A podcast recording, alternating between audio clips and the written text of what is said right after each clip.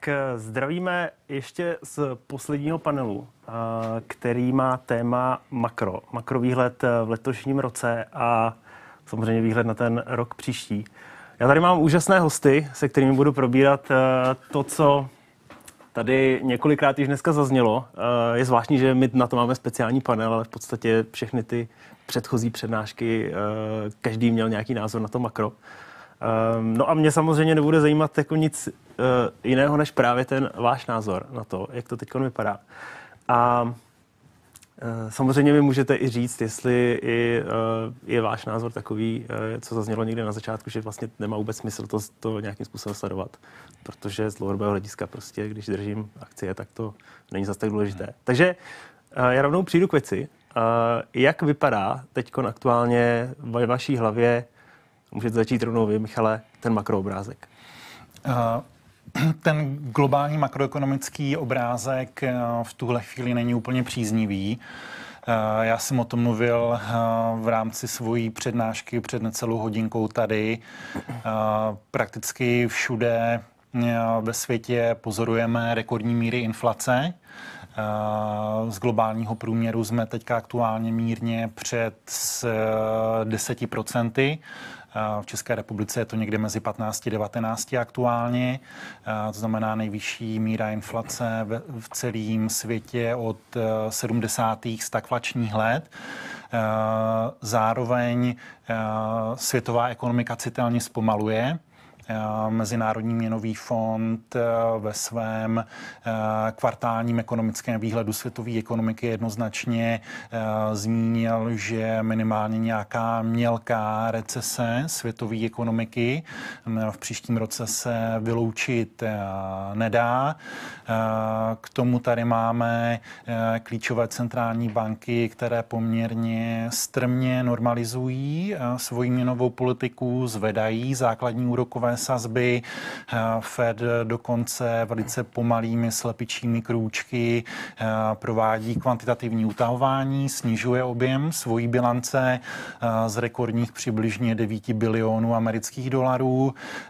Takže ten, ten obrázek si myslím pro nějaký výhled standardního investora rok, rok a půl dopředu není úplně příznivý, bohužel. Díky. Skutečně nikdy to asi nebylo zajímavější. Poprosím Juraje na Slovensko, zdravím také, uh, jestli by, mi, zdravím, dobrý jestli by nám mohl nastínit, jak vypadá uh, jeho makroekonomický obrázek aktuálně. No ja mám pocit, že to makro je teraz dôležité a je dôležitejšie, než, než bývalo je posledné 10 ročia, dokonca by som to tak povedal. Uh, ja som to v mojom ostatnom newsletteri Zle peniaze, dobrý život naznačil a som hovoril, že spásla dlhopisová bublina. A to znamená, že tie dlhopisové trhy zažili šok v podobe toho, ako rýchlo a ako vysoko narastli výnosy. A toto, čo sa stalo, ovplyvňuje vlastne všetky ostatné investície. Keď si zoberieme ten 10-ročný dlhopis, 10-ročný americký štátny dlhopis, tak on narastol od začiatku tohto roka z 0,5% cez 4% sa už hýbal, už bolo nad 4%. A to je strašne rýchlo a strašne veľa. A oproti tejto kotve, ja to volám taká investičná kotva, sa musia upraviť všetky ostatné investície alebo nácenenie všetkých ostatných investícií. Ja som o tom hovoril už v lete 2021, viac menej v newsletteri som sa zamýšľal, ide vysoká inflácia, aký to bude mať dopad na tie jednotlivé druhy, druhy, druhy investícií. A, a hovoril som tam, že najprv to budú tie dlhopisy, potom to budú technologické akcie, rastové akcie, ktoré počítajú s budúcimi príjmami, ale postupne všetky tie e, investície aj nehnuteľnosti sa budú musieť preceniť na tie vyššie úroky. Podľa mňa momentálne stále na troch konsenzus, že tie vyššie úroky nebudú až tak dlho a nebudú až tak vysoké, ale ja sa obávam, že, že to obdobie tých vyšších úrokov môže byť dlhšie a naozaj, že mohlo dojsť k tomu, že sa zlomil ten 40-ročný trend poklesu tých úrokov a že sme sa prehúpli do novej paradigmy a že tie ceny tých aktív to budú musieť postupne zapracovávať. Dominiky, udělali centrální banky dostatek, aby eh, se pokusili obnovit tu svoji kredibilitu, kterou vlastně ztratili tím transitory? A já, já myslím, že jako ztráta kredibility asi není nějak, jako, možná mezi náma se o tom můžeme bavit, ale pořád si myslím, že jako u veřejnosti jaká zásadní ztráta kredibility v centrální banky asi neproběhla, ale um, já se domnívám, že udělali málo předtím. To, to, to co říkal vždycky slavně F.A. Hayek, uh, můj oblíbenec, vždycky, jako to, co, to, co potřebujete studovat, není ten bust, ten je jako, to je, že, že, že se něco děje, že se teďka musí přehodnocovat, to, to, to není zase tak jako surprising. Zajímavý, jako proč se to stalo po tom, co se stalo předtím. A to, to je zajímavé. Jako co jsme dělali, že jsme se dostali do této situace. A, a to je fascinující. Takže tam si myslím, že ty centrální banky do jisté míry zaspaly v té své roli, ale že to do jisté míry i jako feature toho systému, že to není úplně bug, že my prostě ve chvíli, kdy přišel covid, tak ty nástroje, které jsme zapojovali, tak se tady jako dělali, asi jsme mohli dělat líp fiskální politiku, asi jsme mohli dělat líp měnou politiku, bylo to všechno narychlo, ale, ale tak nějak jako pořád, pořád by to člověk našel v učebnici na nějaký straně, že jako snižte sazby, zapněte QE a sypejte peníze z fiskálu, pořád jsme se chovali prostě podle jako 1936 Keynese a, a jako ten výsledek není bug, je feature, takže tam bych se koukal před to, jako co jsme udělali, že jsme se dostali do této současné situace.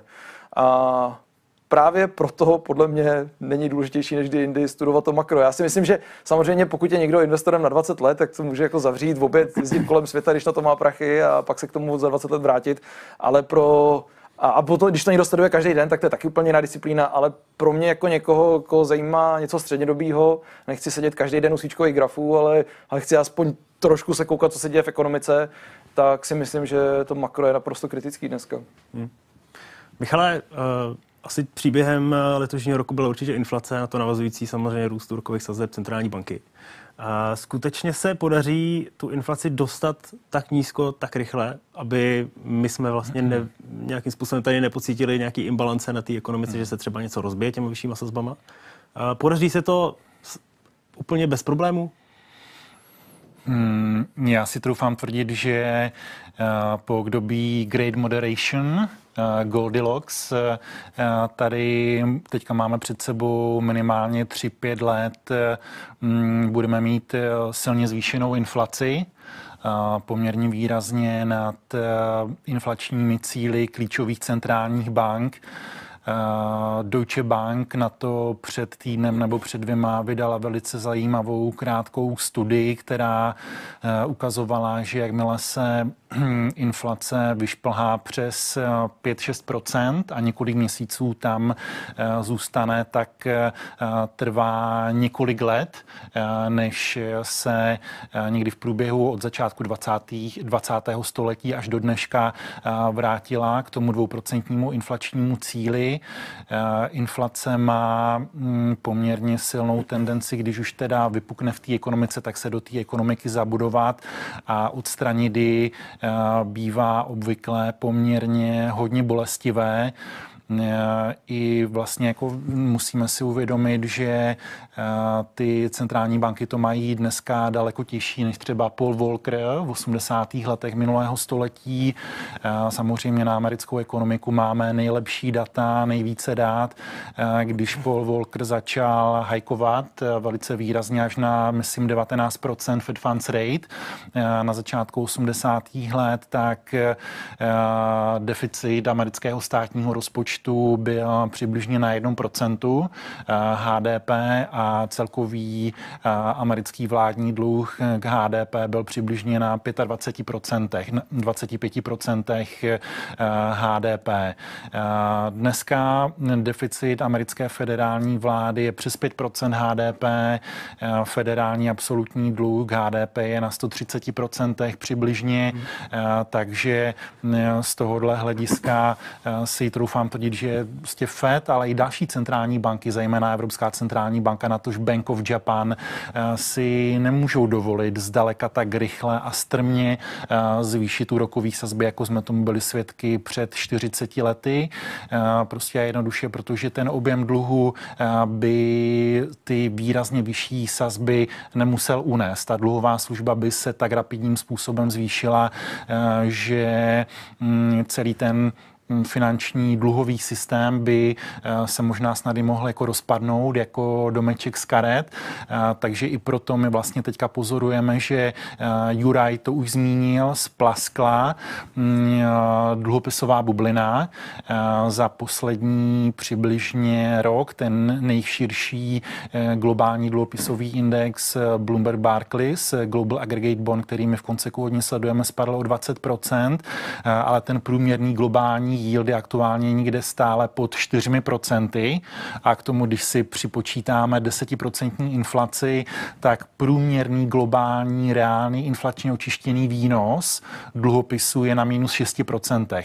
Jo, takže z tohohle pohledu eh, stále eh, ty, ty, ty, ty měnové finanční podmínky jsou docela uvolněné a troufám si tvrdit ještě zdaleka ty klíčové centrální banky nezvýšily Eh, ty základní úrokové sazby dostatečně, aby na nějakém eh, horizontu měnové politiky 12, 18, 24 měsíců eh, se podařilo ten inflační boj vybojovat a dostat se na 2% inflační cíle. Ale jak jsem taky zmínil, jako oni pravděpodobně ani nemají prostor tak příliš zvyšovat právě kvůli tomu dluhu. Takže jsme, prostě tak situace je velice těžká, komplikovaná a vůbec to těm centrálním bankéřům v tuhle chvíli nezávidím. Dominiku, eh, jak já si dovolím tady navázat na tu vaši předchozí přednášku, taky za, částečně to říkal tady Michal. To extrémní zadlužení, na který jsme se dostali a který v podstatě nám nás tady zaseklo v tom, že my nejsme schopní vygenerovat nějaký organický růst uh, ekonomiky, tak uh, zvládne vůbec ta ekonomika tyhle vyšší sazby, pokud, dejme tomu, že reálně zůstanou lehce v mínusu, pokud ta inflace mírně klesne? Hmm, jak která a některý mají tu výhodu, že mají v zádech ECB, která jim prostě ty dluhopisy nakupuje, tak jsou schopní to táhnout díl. A některý by to asi jako bez toho neutáhli. A takže já si myslím, že třeba když jsme se podívali na nás, já jako nech, nechci plašit, že v České republice poteče krev v ulicích a přijde, přijde nějaká apokalypsa. My máme poměrně jako luxusní situaci u nás, pořád se bavíme o tom, že by bývalo bylo, mohlo být líp, kdybychom se bývali, byli chovali líp, což je, to je takový, to, to, to, to člověk ani nevidí, ale ale jsou země, kde prostě fakt potřebují mít tu centrální banku v zádech, protože tam to riziko reálně existuje. A dokud jsme se bavili o Řecku, tak to je prťavá ekonomika. Když se bavíme o Itálii, tak hmm. to, to, to, to je koliká ta sedmá největší hmm. ekonomika na světě, nebo třetí evropská, nevím ty čísla, abych nekecal, ale prostě je to, je to obří ekonomika a tam už, by, tam už by to znamenalo něco pro jako globální ekonomiku. To Řecko tady lokálně znamenalo hodně a přitom je prťavý. Takže ten strach reálně existuje a to není, to není strach, který bychom tady jako my četli ve studiu, to je strach, o kterém se jako bavíme nahlas a baví se o něm nahlas lidi, kteří dělají měnovou politiku. Takže měli bychom to řešit a já nevěřím, že, ten, eh, že, že nějaký změny přijdou z toho fiskálu. U hmm. těch vlád Ono se to občas stane. Jednou za uherák prostě někde se vyloupne člověk, možná často i ze strany, kde bychom to nečekali a udělá něco, co se stalo na Novém Zélandu nebo někde. Prostě jsou, jsou, jsou takový případy, které se pak dostanou do učebnic. Takže nechci to vylučovat, stát se to může, ale je to vysoce nepravděpodobný. Hmm. Ta, tam, tam eh, fiskální politika má jasně nastavený pravidla, tam prostě se dělají jenom kosmetické změny. A se to dá udělat hůř, víc hůř nebo méně hůř spíš. Ale a prostě teď to břemeno leží na měnové politice. Hmm. Jure, já se ještě možná na chvíli vrátím k inflaci. Eh, je možný vůbec dostat tu inflaci poblíž toho eh, inflačního cíle, pokud, eh, dejme tomu, že měnová politika se chová restriktivně, ale fiskální politika ta se příliš restriktivně teďko nechová? Bude to ťažké, lebo ja hovorím, že monetárna a fiskálna politika sú dve strany tej istej mince. Čiže, lebo centrálna banka je len konsolidovaný konsolidovaná súvaha štátu, je, že ono to síce sídli na inej ulici a má to teda zdánlivo nezávislú povahu, ale v podstate je to časť štátu a súvaha centrálnej banky patrí štátu, čiže to treba vnímať ako prepojené a ja vidím, že tie štáty a teda najmä politici si zvykli na to pandemické rozhadzovanie. Ja už ani nestíham sledovať všetky tlačovky, ktoré mi slovenskí politici, na ktorých mi slúbujú ďalšie a ďalšie peniaze na deti, na rodiny, na neviem čo A na toto si strašne tí politici zvykli a teraz e, budú v prostredí, keď už ich nebude akomodovať centrálna banka, to znamená, že tie ich dlhopisy nebude nakupovať ich centrálna banka, budú ich musieť predávať na trhoch, čo bude o mnoho ťažšie. Čiže ja očakávam, že to budú mať ťažšie a že sa to bude prejavovať na tom, že budú ešte viac rásť tie úroky na tých dlhopisoch. Lebo ja už by som nesúhlasil s tým narratívom, že tie centrálne banky to majú dnes pod kontrolou oni podľa mňa stratili kontrolu, akože majú tam ešte trošku, trošku malé rezervy, čo ešte môžu robiť, ale ich kontrola spočívala v tom, že mali na súvahe miesto na to, aby nakúpili ďalší dlh, ďalší štátny dlh a tým zachraňovali akcie, štáty a sektory ekonomiky. Tá vysoká inflácia im zobrala túto rezervu, to znamená, že oni už majú strašne malý manevrovací priestor a už to je opäť na tom trhu. A vidíme to pekne v Spojenom kráľovstve, kde dlhopisová hliadka vymenila novú britskú vládu v priebehu troch týždňov.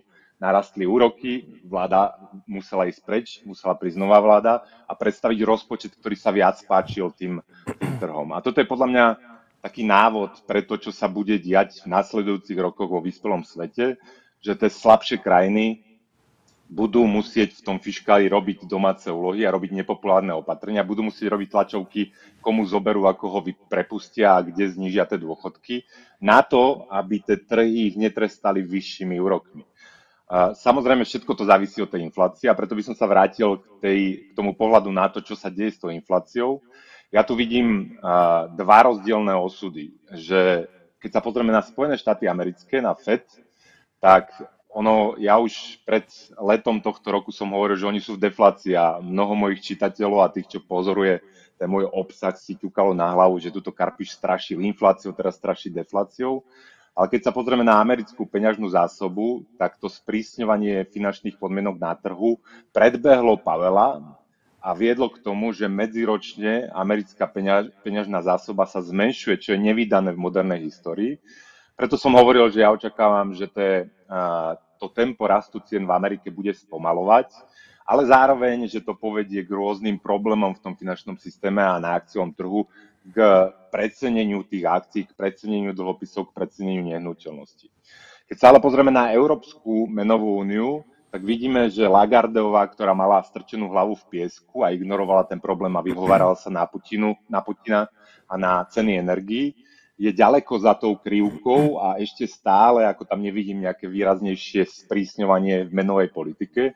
To mi hovorí, že tie cenové tlaky v Európe pravdepodobne vydržia dlhšie než v tej Amerike a že tu v Európe budeme mať väčší problém s tou rýchlejšou a vyššou infláciou, než sú tie cieľa. Myslím, že to vidíme aj v tých číslach. A, ale nechápte ma zle, nečakám, že v tej Amerike sa vrátia na 2% na budúci rok.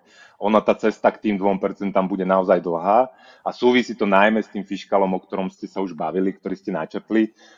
V takýchto časoch, keď funguje tá ekonomika, keď nezamestnanosť je na rekordne nízkych úrovniach, má americký federál 6% deficit a keď sa pozrete na projekciu CBO, teda oficiálnej inštitúcie, ktorá robí len predikciu na základe dnešných premených, čiže ani neodhaduje, tak oni hovoria, že ten deficit bude rásť. Takže si myslím, že ten fiskál prispie k tomu, že k tým 2%, k tomu oficiálnemu cieľu amerického Fedu sa budeme vrácať dlhšiu dobu a, a že ešte dnes teda tie dlhopisové trhy podceňujú, ako dlho budú tie úroky vyššie, uh, než, než, je, než je taký, akože to, na to, na čo sme si, to, na čo sme si zvykli v minulosti.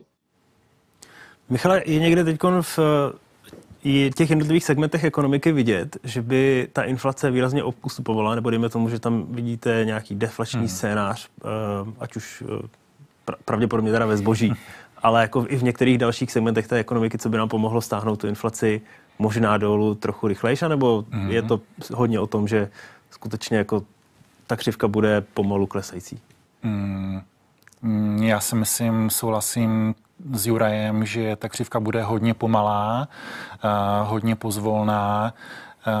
Co my v konceku sledujeme poměrně detailně, tak jsou čísla o inflaci v české ekonomice a tady většina těch hlavních složek spotřebního koše, který sleduje Český statistický úřad, tak opravdu ta inflace je double digit, dvouciferná velice výrazně napříč tím spotřebitelským košem. To znamená, samozřejmě jsou nějak, můžou být nějaké individuální drobné položky, kde i ceny by mohly meziročně klesat, ale celkově ty inflační traky, inflační tlaky jsou velice široké, broad-based a opravdu to zatím nevypadá, že má Česká národní banka vyhráno konec konců ve svojí poslední prognoze, kterou myslím zveřejnila teďka v říjnu před měsícem, tak si namalovala v modelu průměrnou míru inflace v české ekonomice za na příští rok přibližně 10%, mm-hmm. s tím, že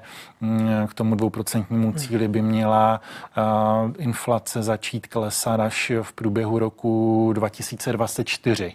Jo, to znamená, mm, minimálně tady má Česká národní banka ještě před sebou boj na dva roky.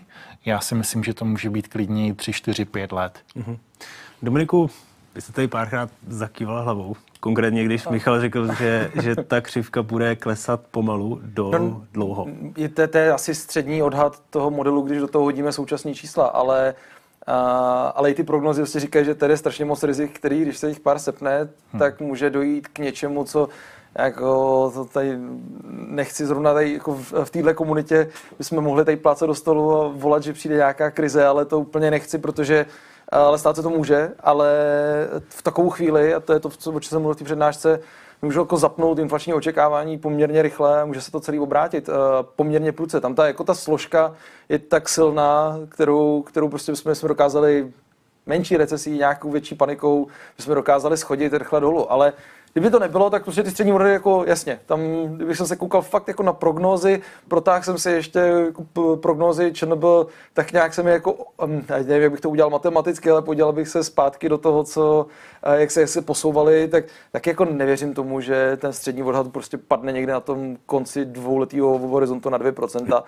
Ale ono stačí, že začne klesat, trošku nám to stáhne dolů inflační očekávání. Sice na příští rok v průměru 10, ale to je ten průměr za příští rok, který jako ČNB počítá, že bychom vstupovali vstupovali ještě podle té poslední prognozy v nějakých jako 20%, hmm. takže jako ten průměr 10 za celý ten rok znamená, že na konci bychom byli někde na pěti, takže jako na konci příští roku kolem pěti už možná si lidi řeknou, už je to za náma hmm. a ty inflační očekávání to dokážou, to dokážou stačit. Z čeho mám strach, co to může spát nahoru a ty si to jako správně říkal Jurajovi, je ten fiskál, protože to není jenom o to, že politici si zvykli utrácet, ale lidi si zvykli to po nich chtít, hmm. ale jako docela ostře. Tady prostě lidi chodí na Václavák a křičí jako zachraňte nás, všechny, posílejte nám peníze, jsou prostě vysoké ceny. No a, a ty politici co udělají? Jako když voliči chtějí, aby jim posílali peníze, tak to udělají. A, voliči, a voliči budou chtít ještě víc, že, že ty politici mají tendenci se s opozicí hádat o to, kdo jim dá víc. Se dostali do situace, kdy jako fixujeme ceny energií. Já nevěřím tomu, že v nějakém dalším volebním programu se najde strana, která tam nebude mít kapitolu, kam by oni zafixovali ceny energií. A nejenom energií, ale potravin. To je prostě, se dostali do stavu, který je úplně psychotický a z toho fiskálu mám strach Protože když to lidi budou chtít, tak ty politici tomu budou naproti a můžeme s měnovou politikou se snažit dělat kejkle, jaký chcem a, a budeme tam pořád ty inflační tlaky moc mít. Tak kdybychom se měli koukat na ten inflační cíl, tak by nám k tomu pomohlo v co nejrychlejším období asi kdyby vypadnul někde nějaký koslivec? Uh, no jasně, no. Já, ne, ne, já bych to si nechtěl, protože to obnáší nárůst nezaměstnanosti nebo aspoň strachu nárůst nezaměstnanosti a to jsou věci, které jsou jako strašně drahý, nákladný, uh, vyšší nezaměstnanost je prostě drtivá věc, u toho lidi umírají. To, ne, to není nic, po čem bych volal, ale je těžké to jak říkat nahlas, ale je to něco, co se stát může a tu inflaci by bylo schopný to skrotit. Mm-hmm. Jurej, uh, já se možná zeptám, uh, protože jste tady naznačil to kvantitativní utahování. Je vůbec možný, aby se ty centrální banky dostaly tou bilancí, kterou nafoukly od začátku covidu na nějaký úrovně, který teď predikují, že se chtějí dostat v, na horizontu několika měsíců, nebo skutečně vypadne někde kostlivec a bude potřeba to zachránit další tlačbou těch peněz a tak dále? Pre mňa všechno. paradoxne tá sú, súvaha nie je až taká dôležitá. Ja sa skôr dívam na, na cenu toho marginálneho eura. Čiže tá súvaha môže byť vysoká, môže byť nízka, napriek tomu, že môže byť tá monetárna politika uvoľnená alebo prísna. Čiže tá súvaha pre mňa nie je dobrý indikátor, ale keď musím odpovedať na tú otázku a nemôžem sa jej vyhnúť, tak by som povedal, že ten FED to má o mnoho jednoduchšie, lebo v tej Európe je to aj politický problém, lebo musíme sa pozrieť na to, čo je na tej súvahe a Európska centrálna banka sa od roku 2015 tvári ako posledný investor do talianských dlhopisov. To znamená, že ona má na súvahe veľkú časť talianského, španielského dlhu a ja si naozaj neviem predstaviť, že toto bude dávať na trh, vrácať na trh a, a bude predávať talianské dlhopisy a zvyšovať úroky na talianskom dlhu. Podľa mňa takýto krok by mohol zbankrotovať uh, Taliansko a to bol hlavný dôvod, prečo mala Kristina Lagarde strčenú hlavu v piesku, lebo si nevedela predstaviť, ako má zachovať tú menovú úniu a zároveň predávať talianský dlh a zvyšovať úroky. Lebo treba povedať, že Európska centrálna banka má síce cieľ cenovej stability, ale nad tým cieľom je ešte jeden nepísaný cieľ a to je prežitie eura. A samozrejme, že najprv je teda prežitie eura a potom je až tá cenová stabilita. Čiže čo sa týka Európskej centrálnej banky, nie, neviem si predstaviť, ako, ako predajú to, čo majú na svahe. Podľa mňa akože také tiché očakávanie bolo, že tie dlhopisy tam zmaturujú, to znamená, že zostanú tam do splatnosti a takýmto spôsobom cez zmenu pomôžeme zafinancovať taliansku vládu alebo španielskú vládu. Bohužiaľ, ten trh im to neumožňuje a podľa mňa podceňujú to, ako je inflácia rozbehnutá v tej Európe a ako málo zatiaľ spravili keď sa pozrieme na Francúzsko, Nemecko, na, na tie veľké členské krajiny, tá nezamestnanosť je na historicky nízky úrovni, čiže tá ekonomika, ten agregátny dopyt je extrémne silný, napriek tomu, že máme vojnu v Európe, napriek tomu, že máme energetickú krizu. Čiže ja čakám, že oni nájdu nejakú strednú cestu, že sa budú snažiť robiť prísnu menovú politiku napriek tomu, že nebudú predávať tú uh, svoju súvahu, že nebude predávať ten dlh uh, Talianska alebo Španielska. Juraj, a když ještě zůstaneme v té Evropě, tak eh, teď mě jako nedá a musím se zeptat, protože koukal jsem na index DAX, německý akciový index, který od těch svých minim udělal rally asi 25%, aktuálně asi 11% od svých all-time high. Eh, chápe něco ten trh, co třeba my nevidíme, anebo je naceněný naprosto správně? Kto, kto som ja, aby som hovoril, že či to je správne nacenené. Ten, tá trhová cena je informácia, ktorú musím akceptovať. Uh, ale vzhľadom na to, čo som doteraz rozprával, vzhľadom na to, že si myslím, že v Európe uh, nás ten rast úrokov ešte čaká, že v Európe budú pravdepodobne tie ekonomické problémy spojené s tými vysokými cenami energie, uh, ktoré vyplývajú z tej vojny, zároveň spojené s tým, že sme tu mali nejakú expanzívnu monetárnu politiku, ktorá vedie k zombie spoločnostiam, spoločnostiam, ktoré nebudú vedieť prežívať s tými vysokými úrokmi. Uh, tak by som bol opatrný, čo sa týka akože tých investícií do, do tých európskych akcií. Momentálne, keď ešte stále prebieha ten proces, ktorý som spomenal, proces repricingu na tie vyššie, na tie vyššie úroky. On si treba uvedomiť, že to, čo spomínal Dominik, napríklad ten fiskál, že aj do toho vstúpi to, že momentálne sa bude rolovať ten dlh tých jednotlivých krajín s vyššími úrokmi. A ono to trvá, lebo tá priemerná splatnosť štátneho dlhu je neviem čo, 5, 6, 7 rokov. Čiže kým uvidíme všetky tie bolestivé náklady tých vyšších úrokov v štátnom dlhu, tak to trvá nejaké obdobie, ale to príde. To znamená, už len dnes na Slovensku sa odhaduje, že nám narastie náklad spojený s dlhovou službou z 1 miliardy eur na 2 miliardy eur a to ešte podľa mňa pri relatívne optimistických očakávaniach. A toto isté sa týka firiem, že firmy, ktoré sa budú musieť refinancovať, budú musieť platiť vyššie a vyššie úroky. A to mám pocit, že bude výrazne vyšší problém práve v tej Európe, než napríklad v tej Amerike. Čiže ja osobne tej Európe sa trošku vyhýbam a mám pocit, že tá Európa je skosnatená, že má relatívne veľa problémov a, a že ak má byť nejaký víťaz tohto celého, tak skoro, že to bude tá Amerika, ktorá sa z toho otrasie rýchlejšie a, a rýchlejšie, ako si spravíte domáce úlo. Ja opäť vidíme to aj na tom monetári, americký dolar je medziročne v deflácii, to znamená, že oni tu bolesť už teraz cítia a teraz na ne pracujú. Michal, se zeptám možná uh, tebe, jestli evropské akcie podle nějakých makroekonomických modelů aktuálně, protože hmm. tady se v podstatě celý rok nějak varovalo před tím, že Evropa na tom nebude vůbec dobře v zimě. A najednou z ničeho nic jsme 10% od all-time high na hmm. německých akcích. Dává teď eh, z toho makroekonomického pohledu vlastně smysl ten risk reward třeba jít do evropských akcí?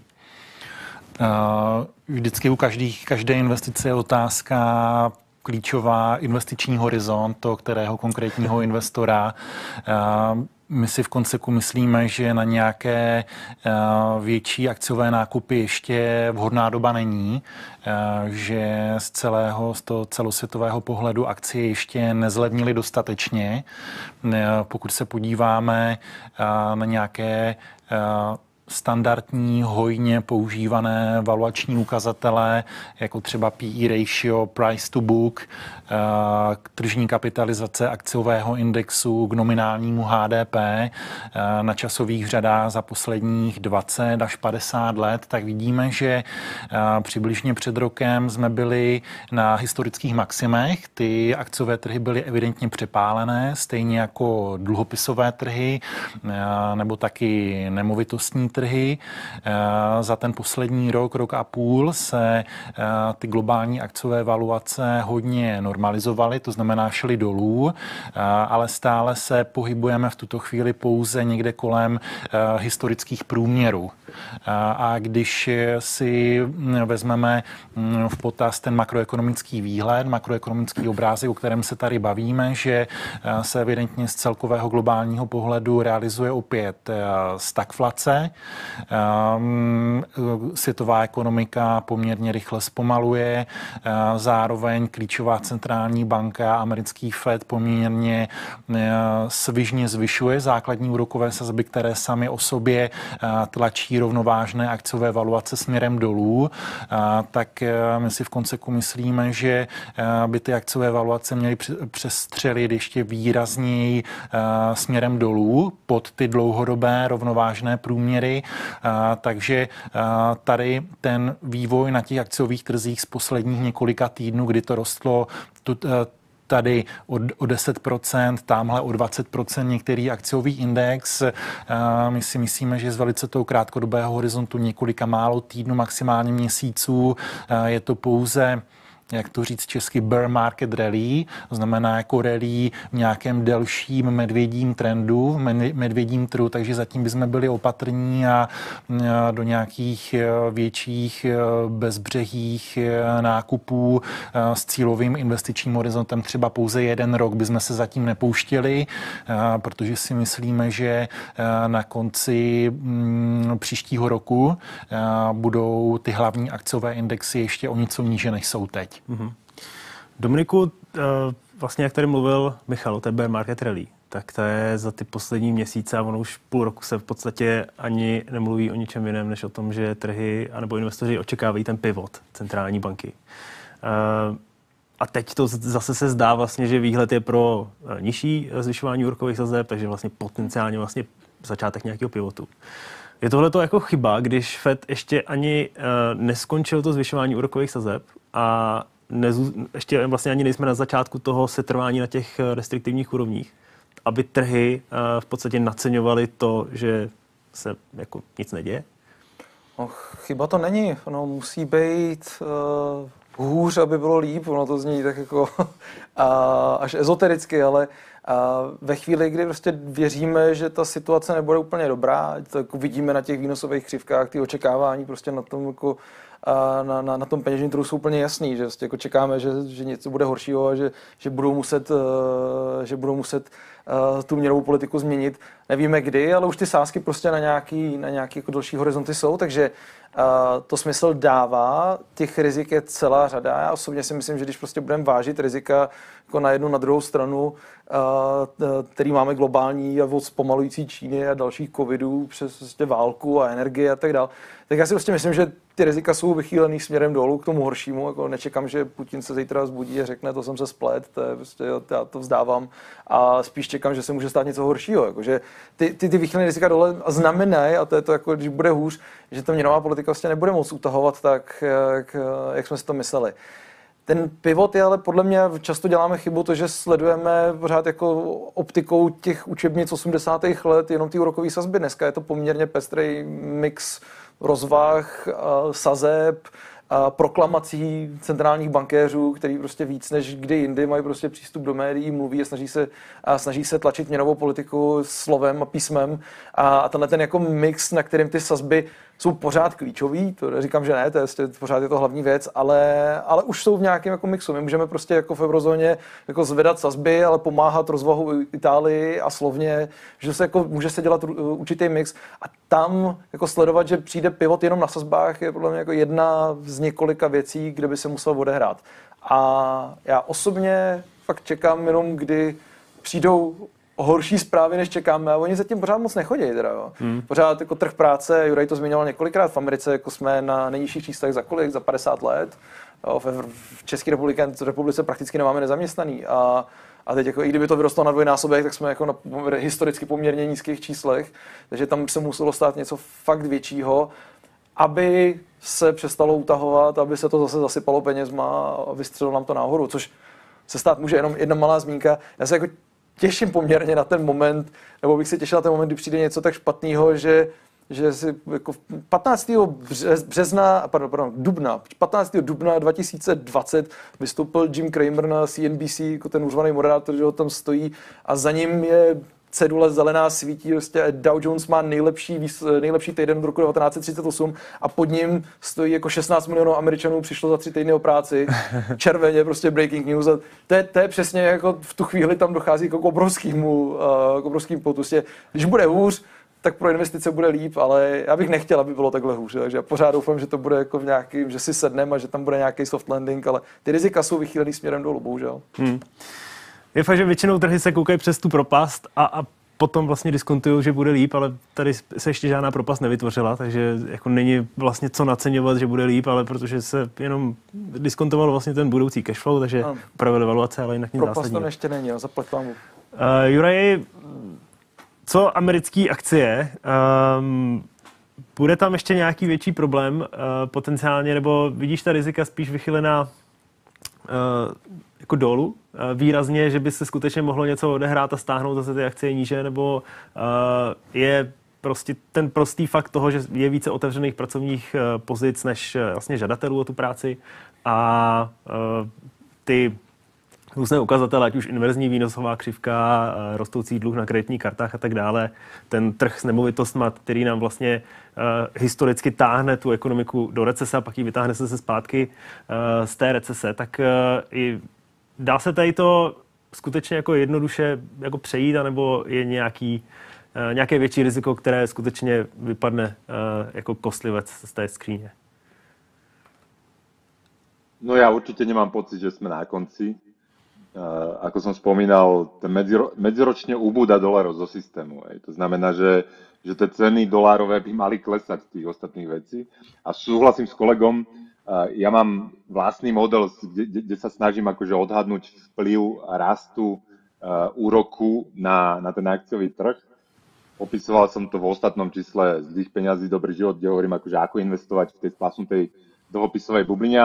Tam píšem, že, že keď si to porovnám, tak tie dlhopisové trhy sú v súčasnosti výrazne lepšie nacenené ako akcie. To znamená, že akcie sú ešte extrémne drahé že, že ešte neprešli celú tú cestu, ktorú už prešli dlhopisy dnes. Že, že ešte ani do toho nemusím započítať očakávania, to znamená, že ďalšie sprísňovanie monetárnej politiky, ale už keď sa pozriem na dlhopisové trhy dnes, tak aby boli podobne nacenené, tak akcie by mali ešte klesať. A, a do toho ešte nepočítam prípadnú, ja neviem čo, recesiu alebo krízu, alebo neviem čo, ak si to nazveme, to ďalšie spomalenie, čokoľvek to bude, ak zníži tie výnosy tých akcií, tak by mali klesať ešte viac. Čiže nie som opatrný len čo sa týka tej Európy, ale som opatrný aj čo sa týka tej Ameriky. Samozrejme, že keď niekto investuje dlhodobo, dolár to zaverižuje, je tam na 30 rokov, tak nemusí pozerať Karpiša, nemusí čítať Karpiša, šupe to tam každý mesiac a dúfa, drží si palce, že, ne, že tentokrát to bude rovnako ako posledných 20, 20, 200 rokov. Ale ak niekto má väčšiu čiastku, ktorú chce nejakým spôsobom pustiť na ten trh a závisí na tom časovaní, tak ja by som ako tomu nechal nejaký čas, nechal tomu rok, dva, nech sa tie zlé scenáre majú potenciál realizovať a nech nemám riziko toho, že teda či je to dnes už no alebo nie jedno. A k tomu, čo spomínal Dominik uh, s, s tou krízou, že ono je to také blbé, ale ja mám pocit, že this time is different, eh? že, že, že ja mám pocit, že tie trhy sa príliš spoliehajú na tie centrálne banky a podľa mňa tie centrálne banky to už nemajú pod kontrolou. Že centrálne banky môžu pomáhať trhom akciovým, môžu, môžu pomáhať politikom, môžu pomáhať leteckým spoločnostiam, môžu pomáhať domácnostiam za jedného dôležitého predpokladu. Inflácia je pod cieľom lebo to je ospravedlnenie toho, že budú nakupovať ten toxický odpad z hypotekárnych cenných papierov. To je ospravedlnenie toho, že nakupujú štátne dlhopisy. To je ospravedlenie toho, že dávajú úvery nejakým sektorom ekonomiky. Ak máme cenovú infláciu nad cieľom, tak sú len dve možnosti. Prvá možnosť je, že zmeníme ten cieľ, povieme, že 2%, my to sme si zle vycúcali z prsta, 4% sú lepšie a, a potom sledujeme nový cieľ. A druhá možnosť je, že povieme, že ignorujeme ciele. Samozrejme, nemôžeme to povedať úplne na rovinu, ale správame sa tak, že ignorujeme ciele. Ale to má potom následujúci efekt taký, že tie trhy začnú zdvíhať tie úroky a ešte zrýchlať tú infláciu. A preto mi to príde tentokrát extrémne zaujímavé, že podľa mňa momentálne trhy čakajú ten Pavelov put, to, čo zaviedol Alan Greenspan, že teda ja vám to garantujem, tie ceny tých aktív. Že keď bude naozaj zle, tak ja vám to všetko skupím. Ale tentokrát podľa mňa už nemajú z čoho skupovať práve preto, že majú tú vysokú cenovú infláciu v tých spotrebných statkoch. To je to pomilený ukazovateľ, ale ten, podľa ktorého nastavujú tú, tú monetárnu politiku. A proti tomu, aby dosiahli ten cieľ, funguje tá fiskálna politika, deglobalizácia, vyššie ceny energií. Všetko je teraz momentálne proti ním. Čiže ja nie som až tak presvedčený, že keď príde tá ďalšia kríza, aj keď bude horšia, že tá centrálna banka bude až taká kamarátska voči tým cenám aktív. Výborně, tak eh, my už tady máme nějaké dotazy od eh, našich sledujících, tak eh, asi se rovnou můžeme přesunout k ním.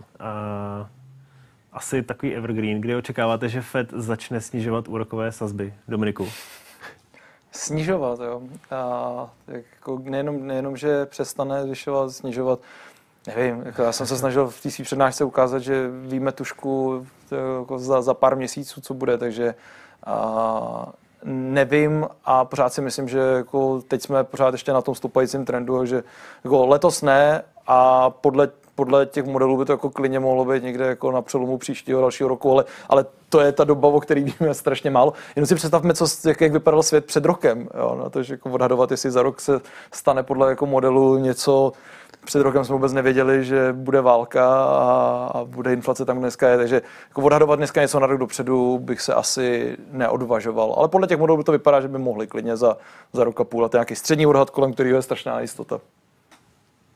Juraj, ještě, jestli možná byste chtěl doplnit? Ja vidím, že tr- trhy čakajú, že koncom budúceho roka by, by sa Pavel mal späť vrácať ako s tým úrokom, ale či majú pravdu, uvidíme. Mne to príde strašne skoro. Vzhľadom na to, čo som vravel, ja očakávam, že napriek tomu, že tie tlaky budú slabnúť, tie inflačné tlaky v Amerike budú slabnúť, tak nemám pocit, že on sa vráti na ten cieľ 2%. A keď bude na 4%, tak nevím, či bude mať príliš veľa dôvodov znižovat ty úroky. Já rovnou tady zajdu asi na další otázku, eh, která je docela zajímavá. Nejdůležitější, než sledovat centrální banky, soustředit se na skutečné hybné ekonomické síly a tvořit stav od spoda, snažit se o neregulovaný trh. Tady bych zůstal možná u té první otázky, Michale, aby jsme to nekomplikovali, protože uh, jako letos to bylo o centrálních bankách. Bude to o nich no, i příští ono je to, rok? Ono je to vlastně o centrálních bankách už od uh, globální finanční krize 2007, 2009, uh, od uh, tohoto okamžiku za těch uplynulých 13-14 let centrální banky dohromady všude po světě uh, natiskly přes uh, 30 bilionů amerických dolarů. To je tak obrovská suma, že jako ani my finanční profíci si to nedovedeme úplně představit. Ty kvanta peněz, které se samozřejmě vylili jednak do té reálné ekonomiky jako podpora ekonomik v rámci fiskálních stimulů, tak i v rámci kvantitativního uvolňování se dostali, potom přelili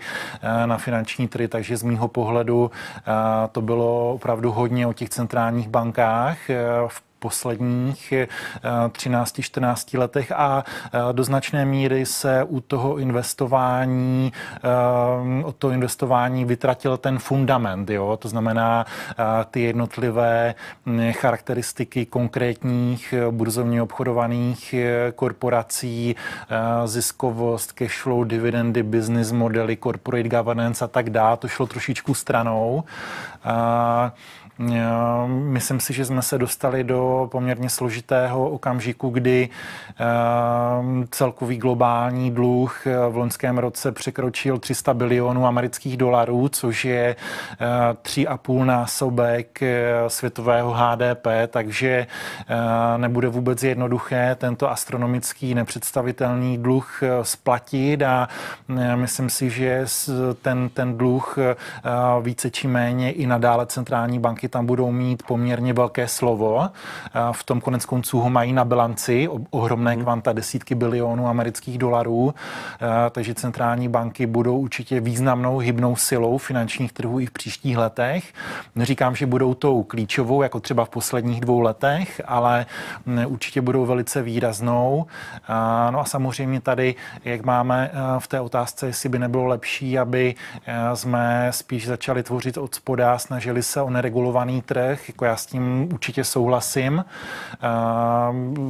Globální finanční krize z mýho pohledu ukázala to, že zisky se privatizují, ale ztráty se, jak to říct, socializují. Takže doufám, že pokud by v příštích letech zase došlo k nějaké větší či menší krizi, tak pevně věřím, že politické elity se z té globální finanční krize poučí poučili a, a nechají mnohem větší průběh tomu volnému trhu, než jsme byli svědky před nějakými 12 lety. Mm-hmm. Já, já chtěl říct jako jednou větou jenom, ale proč ne oboje, že jo? My můžeme, my jsme bohužel ve světě, kde si ty centrální banky musíme sledovat, že to ovlivňuje náš, jako každý, naše peněženky každý den, ale vedle toho jako jděte do toho, budujte paralelní systém, který tohle vůbec jako nemusí řešit, to je nádherný, takže jako, ale bohu, jako můžeme mít oboje. OK. Uh jaký propad nemovitostí očekáváte v roce 2023, respektive už začal, tak jestli bude pokračovat a případně jak silný ten propad bude? Michal. No tak eh, podle posledních statistik eh, nejenom z České republiky, ale i mm, z Ameriky, z Austrálie, z Nového Zélandu, z Číny eh, ceny komerčních i rezidenčních nemovitostí klesat začaly v posledním půl roce přibližně. Bylo to z celkového globálního pohledu v průměru nějakých 5%, takže zatím nic zásadního, ale já si troufám tvrdit, že samozřejmě oproti public markets akcím státním dluhopisům eh, reagují ceny eh, nemovitostí na podstatně vyšší úrokové sazby, úrokové náklady až s větším spožděním, takže eh, můj nebo i náš základní cena v konsekuje ten, že poklesy cen nemovitostí nejenom v Česku se jenom zrychlí v průběhu příštího roku. Hmm. Já tady mám otázku, na kterou bych se chtěl zeptat částečně Dominika, částečně Juraje pokud nám hrozí měnová krize, tak eh, Dominiku hrozí nám měnová krize. A možná by bylo dobré, kdyby Juraj doplnil, jestli by nám nepomohlo náhodou euro. A já, já, já začnu tím, že se nám hrozí měnová krize. Hrozí měnová krize. Tam tady proběhla zpráva o tom, že, že, že jsme na kraji měnové krize. Mě psali jako příbuzný, který nepsali strašně dlouho, jako co se děje, jestli máme měnovou krizi. I ze zahraničí prostě. Vy tady máte měnovou krizi.